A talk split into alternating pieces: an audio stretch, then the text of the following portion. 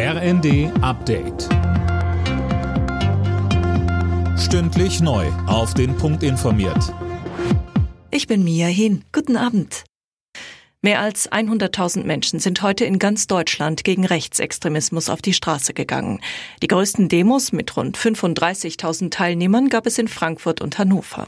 Uwe Schimonek. Bei der Kundgebung in Hannover erinnerte der frühere Bundespräsident Christian Wulff daran, dass auf den Tag genau vor 82 Jahren die Berliner Wannsee-Konferenz zur sogenannten Judenfrage stattgefunden hat.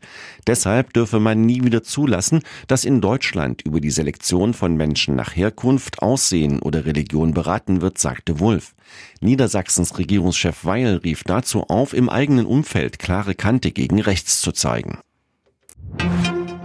Auch der Bundesverband der deutschen Industrie unterstützt die Demos gegen rechts. BDI-Chef Russwurm sagte im Bayerischen Rundfunk, es mache keinen Sinn, den Fokus auf Nationalstaaten zu richten. Deutschland sei auf internationale Zusammenarbeit und Vernetzung angewiesen.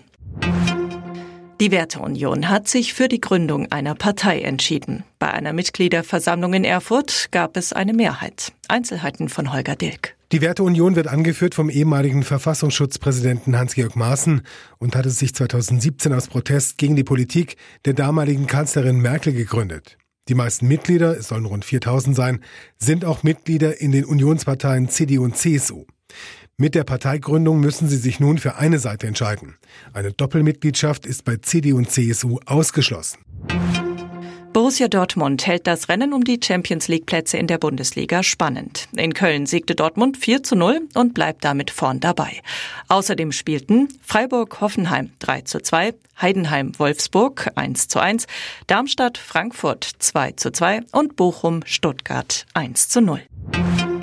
Nach dem Auftaktsieg gegen Island wollen die deutschen Handballer heute im zweiten Hauptrundenspiel bei der Heim-EM nachlegen. Und zwar gegen Österreich. Das Überraschungsteam des Turniers ist bislang noch ungeschlagen. Anwurf in Köln ist um 20.30 Uhr. Alle Nachrichten auf rnd.de